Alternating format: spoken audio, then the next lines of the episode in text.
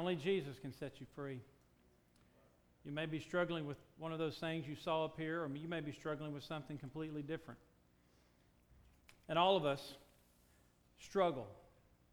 If you look around, there's not a person in this room that doesn't struggle.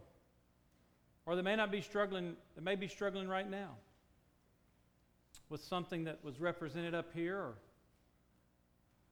something completely different.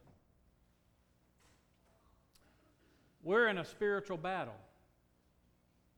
We are. We have an enemy. His name is Satan. And he hates you, especially if you're a Christian, especially if you love Jesus. He hates those that God loves, which is everybody. And he's out to destroy our lives. Those who have been cleansed by the blood of Jesus Christ, those who are saved. The Bible says that whoever calls on the name of the Lord shall be saved. Jesus said, For God so loved the world that he gave his only begotten Son, that whoever believes in him should not perish, but have everlasting life. If you placed your faith and trust in Jesus Christ, then you are saved. You have everlasting life. If you haven't, then today is a wonderful opportunity for you to do so. You can be set free from sin, and you can be given eternal life through Jesus Christ our Lord. If you have given your life to Jesus, then you are, you have been enlisted into his army. You are a soldier of Christ. You have to stand against the devil and against his demons. And we can only do that in the strength and the power of the Lord. That's why Paul wrote in Ephesians 6 Be strong in the Lord and the power of his might. Put on the whole armor of God that you may be able to stand against the wiles of the devil. See those things represented up here? Those are some of the wiles of the devil, some of the ways that he attacks people. This morning, we, I want to talk about I am a fellow soldier. We talked the first Sunday of March, I am a soldier. Last Sunday, I am his soldier. We're in the army of the Lord Jesus Christ, but we're a fellow soldier. We have people, brothers and sisters around us that we're fighting with. In fact, if you look at Ephesians 6, you'll see, you may not notice in the English, but he says, in verse 10, finally, my brethren, that's plural. And then each of the pronouns put on the whole armor of God that you, that's a plural pronoun. He's not speaking just to Lee Waller. When I read it, he's not just saying, Lee, make sure you individually put on the armor of God. He's saying to the church of Ephesus, he's saying to the church, the body of Christ today, make sure you, plural, put on the armor of God. He said, so that we, plural, can stand against the wiles of the devil. So, this be strong, this put on the armor, this stand, this wrestle against principalities, that is a collective battle that we're in. Listen, we are not in this alone. Philippians 2:25, Paul wrote to the Philippians, and he, he called a man there, funny name, Epaphroditus. Be glad you're not a named Epaphroditus. How would you nickname Epaphroditus? I don't know. But anyway, he said, My brother, my fellow worker, my fellow what? Soldier. And Philemon, Paul addressed Archippus. He said, Archippus, my fellow soldier. Listen, first of all, no soldier fights alone. No soldier fights alone. Often soldiers fight side by side. Ecclesiastes, the Bible says, two are better than one. Two are better than one. Do you want to go to battle by yourself? You want to face the enemy by yourself? No, we have a fellow soldier at our side. Two are better than one, and a cord of three strands is not quickly broken. The Bible says in Luke chapter 9, Jesus sent out the disciples, and listen to this passage. He called his 12 disciples together and he gave them power and authority over all demons. Do you think that was just for the disciples then? Or do you think you've been given a power and authority over Satan and his demons? And if you don't believe you've been given that power and authority, how in the world can you make it? But, the, but, but listen, it says he sent them to preach the kingdom of God and to heal the sick. And he gave them specific instructions. And so they departed and they went through towns preaching the gospel and healing everywhere.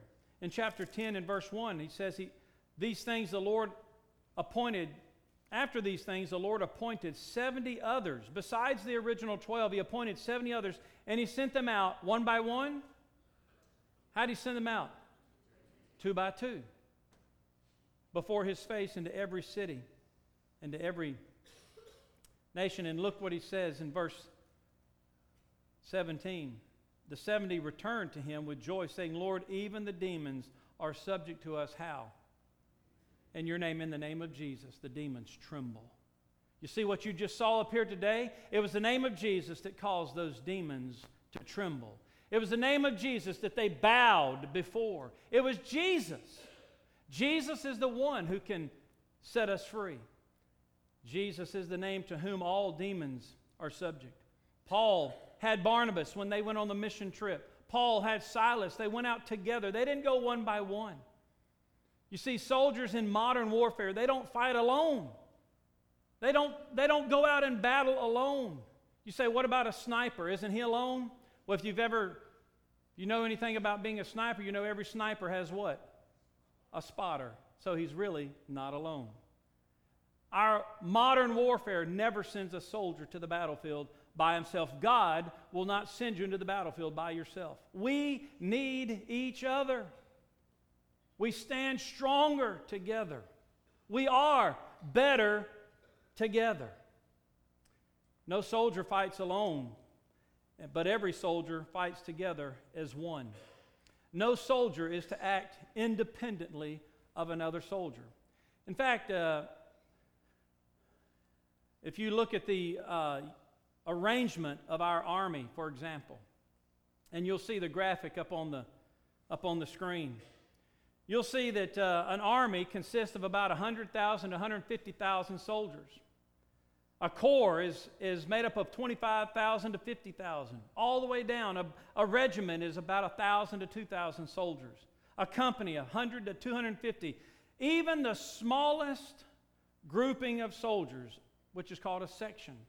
There's still 4 to 12 soldiers. So, even the breakdown of our military units, there's never a unit that acts with just one soldier.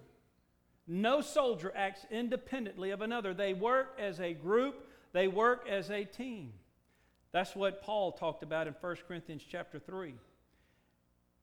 He says in verse 5 Who then is Paul and who is Apollos, but ministers through whom you believed?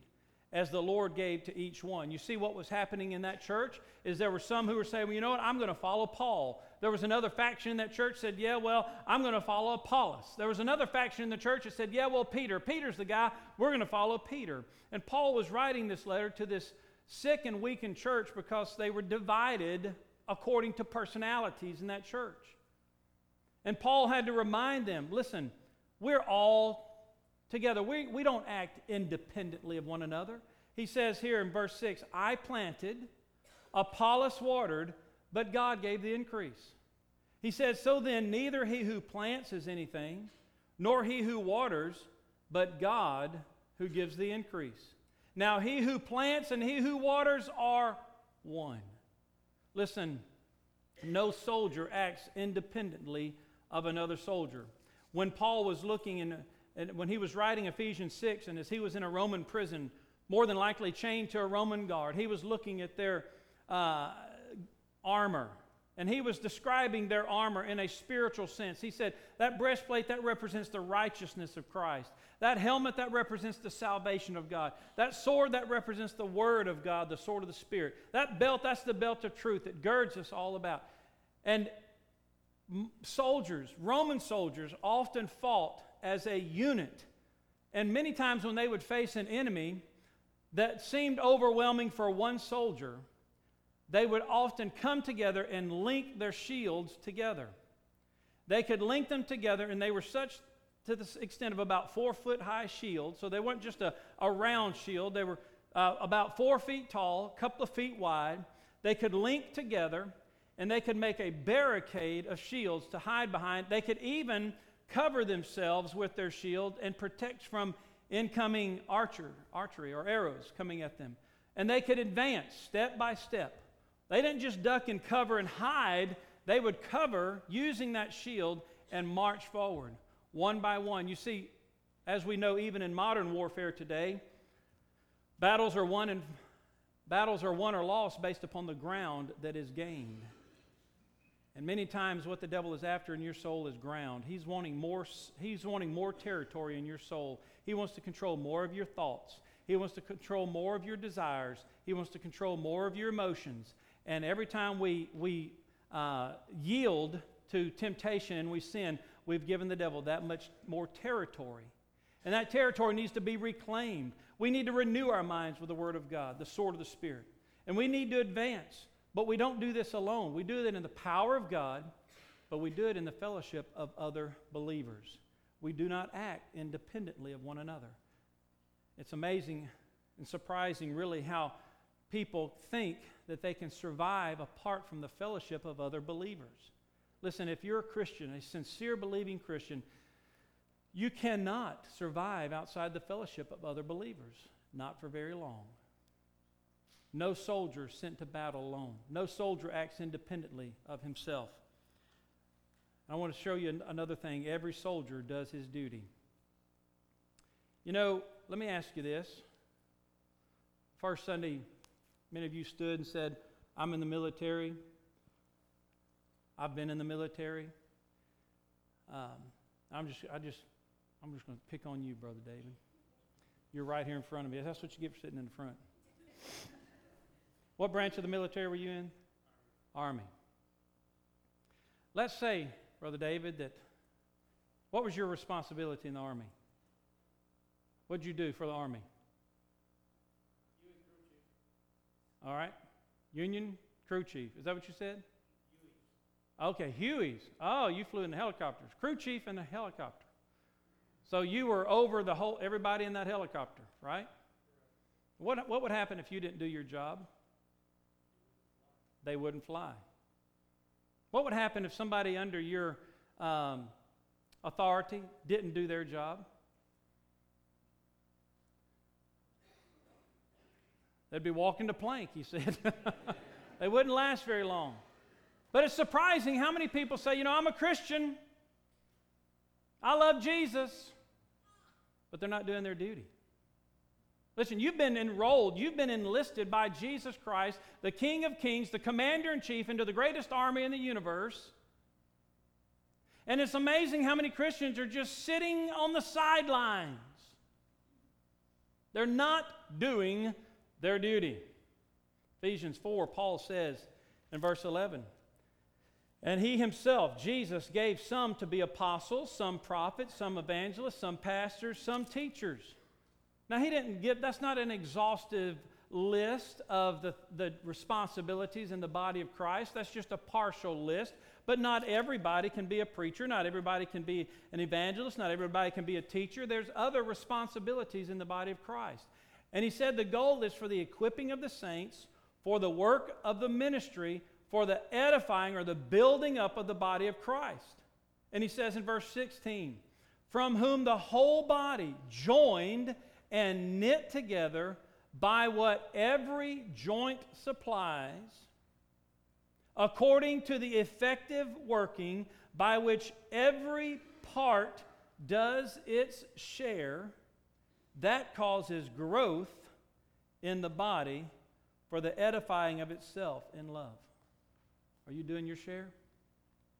are you a consumer this morning? You just came to consume.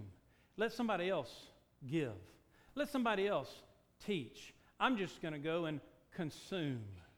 I'm going to get out of that church what I can get out of that church, and you don't give. You're not investing back. Listen, if you were in the military, you wouldn't last a day with that mentality, would you, Brother David? You would be court martialed. You would be dishonorably discharged. But how can a how does a Christian think that they're okay with Jesus when they're just sitting on the sidelines and they have a consumer mentality? They're not taking up the armor of God, they're not picking up the weapons that God has given them, and they're not engaging the enemy in battle. Listen, if that's you, you are defeated. You are being bowled over by the devil. You are in his grip. If you want victory, the victory's already been won, but you got to get in the you got to get involved in the army that won the battle. That's Jesus Christ. Every soldier does his duty. It doesn't matter if you're an infantry or artillery, air support, or you just have KP. You know what KP is, don't you? Kitchen patrol. You may even have BP or PP. We used to, I was a youth pastor once, and I would, taking my kids off to camp, I would threaten them with PP. Listen, if you don't straighten up, I'm going to give you your toothbrush, and I'm going to send you to the bathroom, and you're going to scrub that toilet with your toothbrush. Say, ooh, Brother Lee, you're mean. I never did it, okay? I just had to threaten them. Potty patrol. Even if you all you have is potty patrol, you do it to the best of your ability. For whatever you do, you do with all your heart as unto who? Our commander in chief, the Lord, and not unto men. Every soldier does his duty. Soldiers share as one in victory and defeat. Soldiers share in one in, in, in, as one in victory or defeat. You see, first of all, I want to clarify something is that if you're in the soul, you're in the army of God, you're in, on the winning side already. But it's a grand war that's already been won by Christ on the cross of Calvary and the resurrection. That war's been won, but there are still ongoing battles that each of us must face, individually and also as the body of Christ. But when we fail individually, we share in each other's failures. Listen, some of some Christians are finger pointers and nose looking looker downers. That when somebody fails and somebody falls, which we all have and we all do and we all will, and what is defeat? Well, failure, by the way, especially for a believer, is never final and it's never futile. This young man represented up here, he had fallen to sin. He had been, in that particular battle, that particular day, he had been defeated. And, and I wonder how many, if we could depict in some drama how Christian brothers or so called Christian brothers and sisters, and not the demons beating him up, but Christian brothers and sisters beating him up, kicking him, cursing him, looking down their nose, pointing the finger. Look what they did. Can you believe that? And they call themselves a Christian. Listen, if God were to somehow expose all the skeletons in your closet before a whole group of people publicly, is there a soul here that would not be humiliated?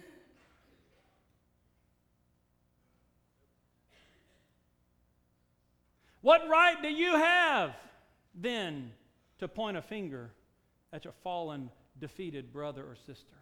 Listen, when one falls, that is a failure of all of us. We join as an army, as a unit. When that unit goes into battle, when a soldier falls, we all come to the rescue. The Bible tells us that. Listen to what John, uh, Jesus said in John chapter 4, verse 36. He who reaps receives wages and gathers fruit for eternal life, that both he who sows and he who reaps may rejoice together. And then Paul wrote in 2 Corinthians chapter 7. He said in verse 3 I do not say this to condemn, for I have said before that you are in our hearts to die together and to live together. To die together and to live together. Listen, when a Christian brother or sister falls and fails, I don't care how it was. It doesn't matter what they did. What matters is they fell. Are we going to leave them on the ground? Are we going to leave them there to suffer? Some might be like the, the, the parable of the Good Samaritan. The priest and the Levite passed by on the other side and, and looked down their nose at this, this man who'd been beaten and left for dead, and, and they wouldn't even stop him and help him. But then there are others who may even be more bold who, would, who might would go over there to that fallen brother and wag their finger and, and, and, and, and judge them and curse them verbally. Or maybe you don't have the boldness to do that, but you would do it in your own heart. You would backbite. You would spread gossip about them. You would repeat their offense to dozens of people just to make yourself look like, like you're good. You're better than that. Listen, I want to tell you, the devil's powerful. He's not more powerful than God, but any one of us in here are susceptible to any temptation out there. That's why we have to be on guard. That's why we need each other. We need to hold each other up. We share in victory, but we also share when we fall. And this is the last thing I want to say no soldiers left behind. Soldiers do not forsake one another, do they?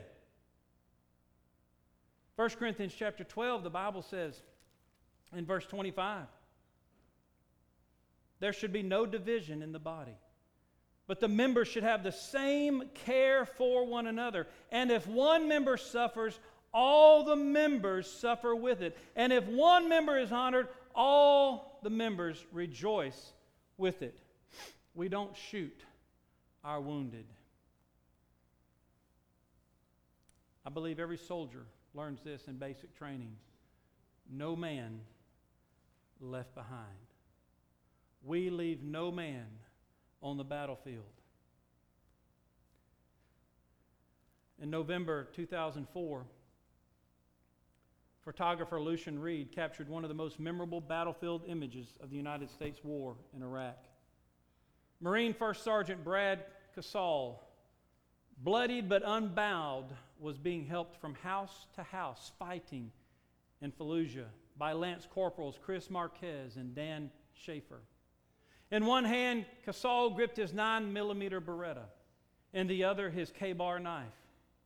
The image that you see on the screen has been turned into a bronze sculpture by Wyoming artist John Phelps titled No Man Left Behind. The sculpture was unveiled outside the Wounded Warrior West Side at Camp Pendleton. To the Marines and probably every branch of the military, Read's picture and this piece of artwork are testament to the indomitable fighting spirit of our military. That should translate into the army of God. No soldier left behind. We don't shoot our wounded. When one falls, we rush to their aid. We help them up. We carry them. For as long as we have to carry them off that battlefield to the hospital. By the way, where's the hospital? Well, it's for Christians, it could be the church house, it could be the Word of God, it could be a safe place where they're going to be loved and accepted. It's not a place where they're going to be judged. How could you let yourself get shot? Didn't you get more training than that? Come on, soldier, buck up. Is that what they're going to hear? How could you slow down your platoon like that? By getting shot and being wounded and, and making them drag you all the way through the battlefield. Come on, son, you got to be tougher than that. But isn't that what many Christians do when we fail? We may not say that to them, we just say it or think it about them. Where's the brave who will go next to, like Jesus did, that sinner, that fallen, wounded warrior? Get down where they are. Get dirty and bloody. Get messy. Maybe before you even help them up, you got to get down there and just be with them for a while. Just hold on to them for a while before you can pick them up. Help them get back to where they can get some help. Listen, that's, that's what real Christian soldiers do. No soldier fights alone. We fight as one. Every soldier does his duty. Every soldier shares in defeat and victory, and no soldiers left behind. That's God's plan for his body, for his army. Mr. James Cantrell was telling me this past Tuesday morning after our prayer time, as his CO was getting ready to leave, I guess retire. You know, he was talking about the fitness reports. Most soldiers never saw their fitness report. Not just their physical fitness, but their fitness to go into battle, their success, how they were doing. But um, as this CEO was leaving, he handed Mr. James his fitness report. By the way, Mr. James was in the Navy. And Mr. James noticed one of those things that they ask on that fitness report. If you were to go to combat, would you want this soldier to go with you? So the CO had to not just check yes or no, there was a, according to Mr. James, there was a, like a scale 1 to 10. One being absolutely not, and 10 being absolutely yes. And you just hoped you fell somewhere between on the closer side of 10, I would imagine. That's a good thought, though. If you were going to battle, would you want that person sitting next to you to go with you? That person sitting in front of you, the person sitting behind you? Now, listen, we're not, to, we're not trying to fill out fitness reports for each other. Here's the point you need to be the soldier. You need to be the soldier that Christ needs you to be and that your brother and sister need you to be. Be that soldier. Be that soldier that everybody wants to go to battle with. You are a fellow soldier. You're not in it alone. Now, what are you going to do with this information? What are you going to do with this? Just agree with it? I wonder how many of you here today have someone you know you can count on no matter what. You say, My wife. I'd say, Amen, my wife. Some of you would say, My husband. Amen, your husband. Is there anybody else? I would encourage every one of you here today, men, you need to have another man in your life who you can depend on no matter what. A man you can share your struggles with, your heart with, whom, who is a trustworthy man that can help you and stand beside you, that you can struggle together moving closer to victory. Remember, two are better than one. A cord of three strands is not easily broken.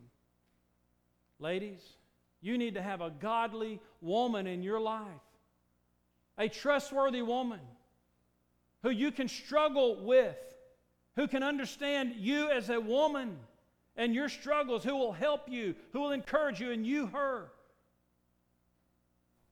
Maybe that's one takeaway this morning. Lord, who can I ask? Who can I look to? Who can we can I agree with to go to battle with me? Listen, some of you are losing a battle today because nobody knows you're going through it. You're keeping it here. You think, oh, me and God, we're strong enough. Yeah, God's strong enough, but He didn't create, an, He didn't put you on an island. Listen, but you're living like you're on a secluded island. Nobody wants to be on a secluded, well, some of you think, yeah, boy, that'd be paradise about now. Yeah, it'd be paradise for about seven days, then you'd be looking for a friend.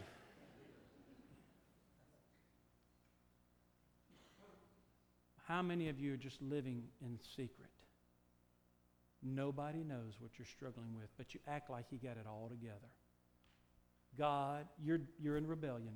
If that's you, you're in rebellion. I'm sorry. That's wrong. God never intended you to go through it alone.